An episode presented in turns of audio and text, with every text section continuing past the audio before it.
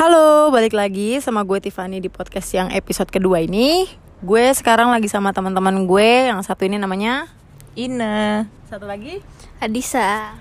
Oke, sekarang kayaknya kita mau ngobrol-ngobrol nih tentang Oh iya, dari antara kalian udah ada yang pernah ngalamin gak sih toxic relationship tuh kayak gimana? Dah, dari kalian ada gak nih yang pernah ngalamin toxic relationship? Mungkin dari Disa atau Ina Ada yang mau cerita dulu apa gimana?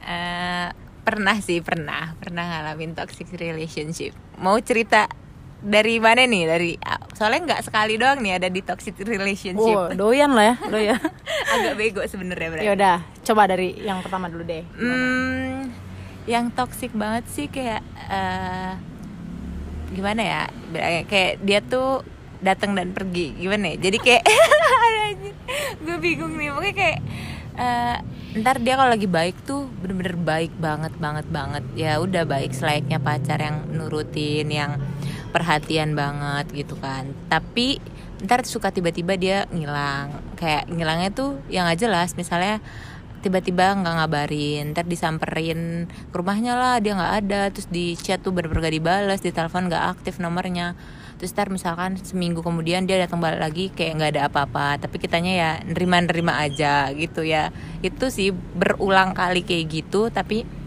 gue ya ya udah menerima-nerima aja sampai sampai hubungan itu berakhir gitu Nah itu bisa ber kan kata banyak banyak orang susah ya buat lepas dari toxic relationship tuh. Lu gimana caranya biar bisa lepas dari itu semua?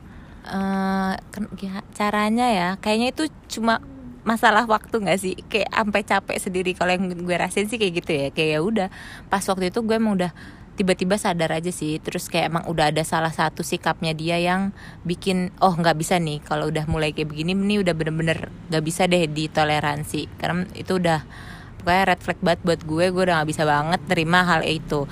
Terus gue juga udah sadar kalau ya udah kalau diterusin ya bakal kayak gini-gini aja. Nggak bakal berkembang lah nggak bakal nggak bakal jadi baik juga. Karena walaupun dia minta maaf dia bakal kayak gitu lagi. Soalnya nggak sekali dua kali gitu loh kayak ya udah akhirnya gue sadar gitu. Oh berarti dia ngelakuin kesalahan terus yang berulang lagi gitu ya? iya. Tapi dia ada main kasar gitu gak sih? Kalau buat lagi marah atau emosi gitu? kasar fisik sih enggak ya. Dia nggak nggak yang tipe kasar kayak gitu. Cuman adalah eh, sikapnya yang benar-benar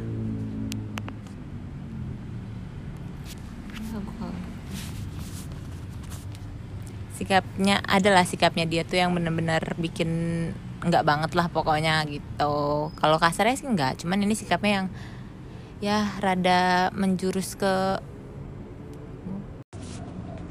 Jadi mengarah yang ke agak tidak baik gitu ya?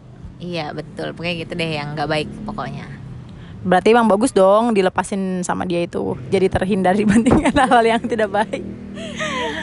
Jadi kuncinya menurut lo apa sih biar kita tuh nggak terhindar dari eh maksudnya biar kita tuh bisa jauh-jauh gitu dari hubungan yang toksik gini. Menurut lo yang di hubungan sekarang kan kayaknya gue lihat bahagia banget nih. Jadi mungkin ada tips biar nggak keulang kejadian yang sama.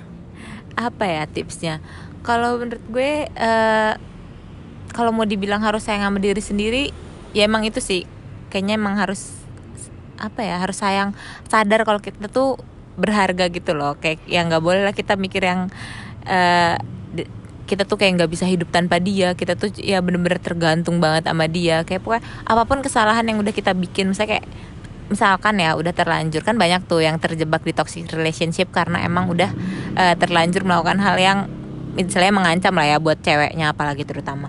Sebenarnya kalau kayak gitu ya menurut gue ya itu balik lagi lo harus percaya sama potensi lo sendiri. Kayak hal kayak gitu tuh lo nggak perlu lo takutin karena ya udah jadiin itu pelajaran. Lo tetap harus percaya kalau lo bisa bangkit bisa keluar dari kondisi itu gitu loh. Jadi ya udah nggak usah mikirin "Oh, ntar dia bakal begini gini segala gue segala macem ya. Apalagi zaman sekarang kan udah banyak kan tuh kayak forum-forum yang eh, bisa kita buat ngadu-ngadu segala macam gitu kan. Jadi kayak nggak usah takut lah mend- mending ya udah pokoknya lo pikirin diri lo sendiri lo pikirin masa depan lo tuh masih panjang.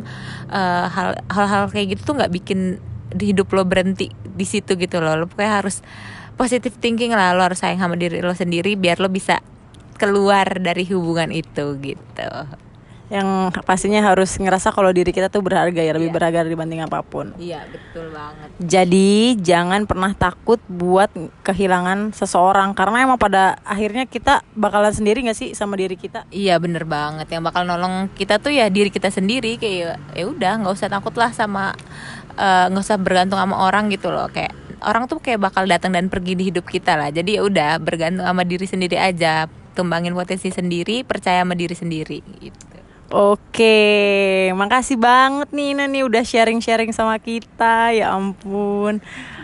Dan tipsnya mungkin bisa kita pakai untuk kehidupan yang lebih baik ke depannya. Jangan pernah bergantungkan diri sama orang lain, apalagi cowok ya. betul Kita harus sadar kalau diri kita itu berharga Oke, sekian episode 2 kali ini. See you on the next episode. Thank you guys.